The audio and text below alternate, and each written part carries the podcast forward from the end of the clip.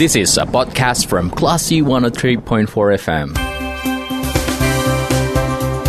Bicara melawan Corona bersama Classy FM.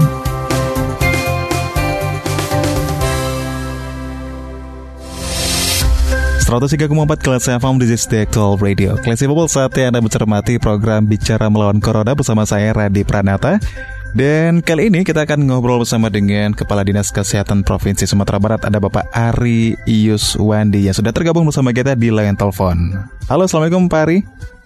Waalaikumsalam warahmatullahi wabarakatuh. Kabarnya hari ini sehat Pak? Alhamdulillah sehat. Alhamdulillah sehat ya Pak ya. Dan kita sore ini pengen uh, dengerin cerita dari Pak Ari mengenai pengalaman Pak Ari yang uh, juga sempat terpapar COVID-19 ya Pak ya.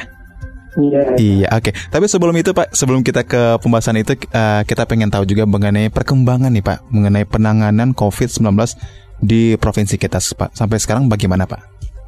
Ya, jadi kita terus berupaya di Sumatera Barat untuk meningkatkan hmm. uh, pemutusan rantai penularan. Hmm.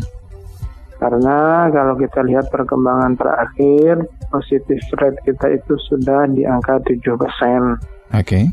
Hmm. Uh, artinya adalah ini sudah melebihi uh, standar ditetapkan oleh WHO yaitu maksimal 5%. Hmm.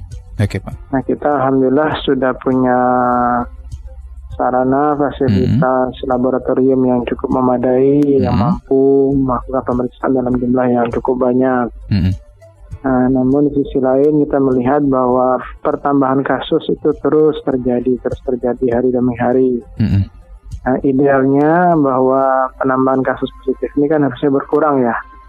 Iya pak. Nah, tapi ya, sepertinya belum belum begitu optimal, maka kita juga akan gencarkan terus mm-hmm. upaya-upaya penyadaran masyarakat, termasuk pening, apa namanya uh, penindakan yang dilakukan mm-hmm. oleh uh, Satpol PP terkait dengan Perda nomor 6 tahun 2020 mm-hmm. tentang adaptasi kebiasaan baru. Nah, semoga saja ini bisa efektif dalam rangka menekan jumlah uh, penularan COVID di Sumatera Barat. Oke, baik. Nah Pak Ari kemarin kan ketika di libur panjang gitu ya Pak ya, ini kan sempat ada kekhawatiran seperti bagaimana uh, tingkat pertumbuhan kasus COVID-19. Nah kalau di Sumatera Barat, apakah sudah ada uh, semacam datanya mungkin Pak? Ya kalau di libur panjang kemarin. Hmm Alhamdulillah kita Sumatera Barat tidak terpengaruh banget ya hmm. dengan libur panjang artinya tidak terjadi uh, peningkatan kasus yang signifikan. Hmm. Okay. Artinya adalah masih bisa ter uh, terkelola dengan baik hmm. sehingga tidak terjadi lonjakan kasus yang begitu banyak hmm. uh, di masa liburan uh, panjang yang kemarin hmm. itu. Oke, baik. Nah, kemudian kita pengen beralih nih Pak ke topik mengenai pengalaman Pak Ari yang sempat terpapar hmm. COVID-19 ya Pak ya? Ya, ya, pernah nah, terpapar ya. Hmm. Kalau boleh uh, tahu ini uh, pertama kali Pak Ari tahu terpapar COVID-19 itu sejak kapan Pak? Jadi saya hari Senin tanggal 20 September, 20 September. setelah hmm. selesai rapat dengan DPRD hmm jadi kurang maghrib ya waktu hmm. itu saya berwudu untuk persiapan sholat dengan kondisi tubuh yang kurang apa namanya kurang bersahabat ya. Oke. Okay. Dan mulai demam. Oke okay, pak. Hmm. Nah, terus hari Selasanya dilakukan swab test. Hmm. Dan ternyata Rabu hasilnya keluar dinyatakan positif COVID. Nah, okay. yang terjadi. Hmm. Kalau dari tracing ataupun sepengetahuan Pak Ari, kemungkinan tertularnya di mana Pak? Nah, kemungkinan tertularnya ini yang tidak bisa kita prediksi. Oh, okay, Pak. Uh, karena begini, di sepanjang beberapa hari sebelum itu, saya hmm. memang ada tempat dinas luar ke Bukit Tinggi dan Pasaman Barat. Hmm. Nah, sepanjang perjalanan di tempat kegiatan itu kita pakai protokol kesehatan. Hmm. Saya selalu pakai masker. Hmm. Kecuali waktu makan. Nah, kemungkinan karena ada agenda makan di tempat hmm. kegiatan di daerah itu hmm. bisa jadi uh, pada waktu itu terjadi kontak uh,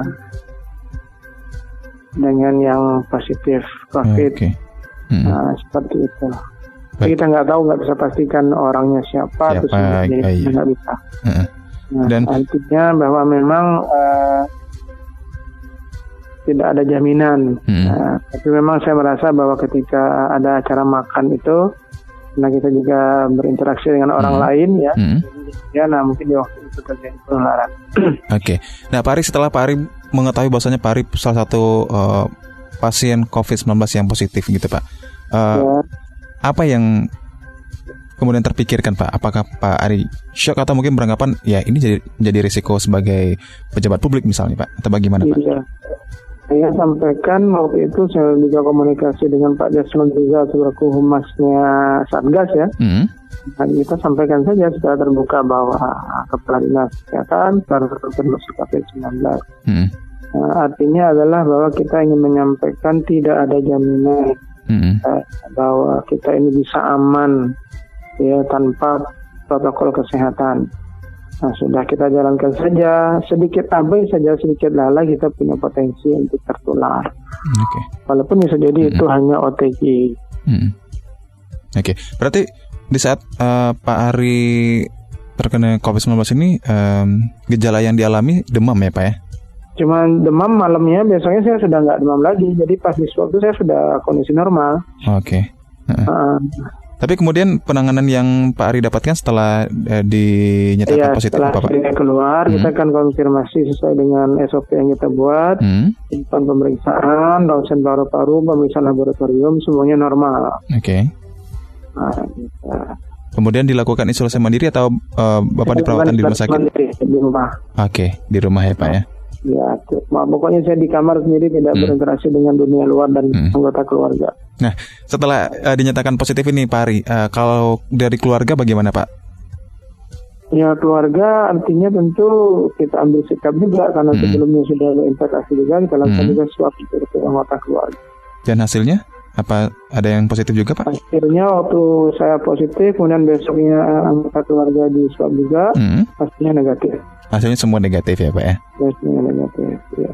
Oke, nah selama melakukan isolasi mandiri uh, berapa hari seingat Pak Ari waktu itu Pak? Uh, memang agak cukup lama ini. Uh, saya total seluruhnya 21 hari. 21 hari, oke. Okay. Uh, hmm. Baru bisa dinyatakan saya bebas COVID. Berarti sudah berapa kali swab tuh Pak sampai akhirnya akhirnya uh, dinyatakan negatif Pak? Lima kali. Lima kali swab ya Pak ya?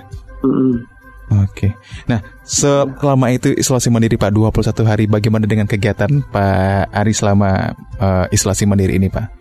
Nah, kegiatan tetap komunikasi urusan kantor berjalan hmm. via telepon, via WA. Hmm. Ya, kalau ada surat-surat yang mesti ditandatangani masih tetap beraktivitas. Hmm. Uh, kemudian ya aktivitasnya di rumah ya hmm. selain itu ya pagi olahraga sempat uh, berjemur ya begitu begitu uh, kegiatan hmm. rutin pokoknya diisi semua waktunya dengan kegiatan yang bermanfaat oke okay. kalau untuk menyalurkan hobi sempat nggak pak gimana untuk menyalurkan hobi sempat nggak di selama masa karantina nah kalau hobi saya kan olahraga ya uh -uh. Uh, okay. Karena olahraga nggak mungkin di di rumah main basket dan bola uh, kaki gitu gitu oh, ya. Okay. Oke baik Pak.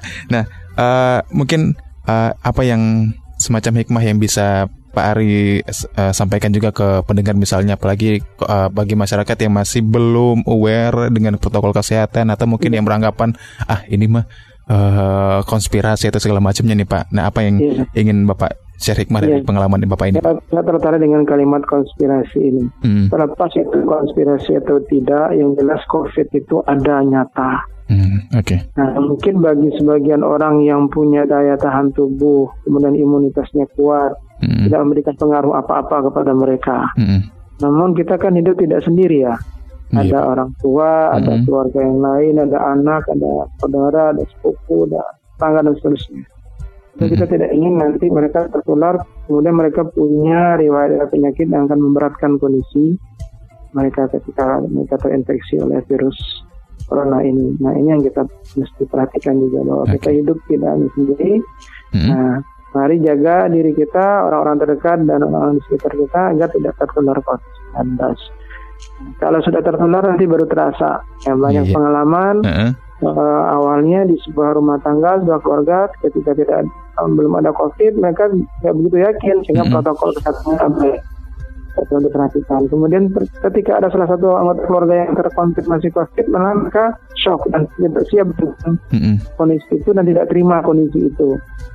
Nah, termasuk ada juga yang mereka tidak yakin dan tidak mau juga disuap padahal iya, mereka Pak. juga kita kontak erat. Nah, tidak juga uh, sedikit kasus-kasus yang memang menimpa juga petugas hmm. kesehatan akhirnya. Iya. Okay. Kita harapkan petugas kesehatan itu cukup banyak loh yang sudah hmm. terkena COVID Sumatera Barat. Jadi harus sama-sama aware gitu ya Pak ya dengan kondisi seperti yang nah, sekarang ini. Sama-sama peduli. Uh -uh. Uh, gitu. Dan tetap patuhi protokol kesehatan menggunakan nah, masker. Intinya gitu memang ya, uh, kalau dari Kementerian Kesehatan, ya, hmm? ya, pusat dari Satgas Pusat itu kan ada jargonnya ya. Ingat pesan ibu. Pesan ibu itu pertama pakai memakai masker, memakai masker. kemudian hmm, menjaga jarak, kemudian mencuci tangan pakai sabun dan jangan lupa juga menjaga iman dan meningkatkan imunitas. Oke, baik. Ya. Pak Ari, terima kasih Pak Ari sudah share uh, cerita mengenai pengalaman terpapar COVID-19 ini juga Pak dan terima kasih juga atas ya, uh, informasi ya. mengenai perkembangan COVID di Sumatera Barat. Mudah-mudahan ini bisa terus melandai gitu ya Pak ya. Iya, mudah-mudahan sudah ada kecenderungan dari segi ini. Cuma memang positif rate kita uh. masih di 7%. Okay. Kita akan coba upayakan penurunan positif rate.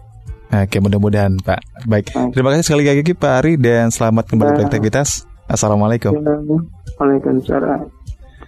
Baik, tadi kelas People obrolan kita bersama dengan Bapak Ari Yuswandi. Beliau ini adalah Kepala Dinas Kesehatan Provinsi Sumatera Barat yang sempat uh, terpapar COVID-19 juga ya. Dan tadi kita juga sempat uh, menanyakan mengenai bagaimana perkembangan penanganan COVID-19 di Sumatera Barat. Dan obrolan ini juga bisa kembali Anda cermati di podcastnya Kelas FM di www.clasfm.co.id. Terima kasih. Anda sudah mencermati program Bicara Melawan Corona bersama Klasi FM. Tetap waspada, bersama kita lawan Corona. This is a podcast from Classy 103.4 FM.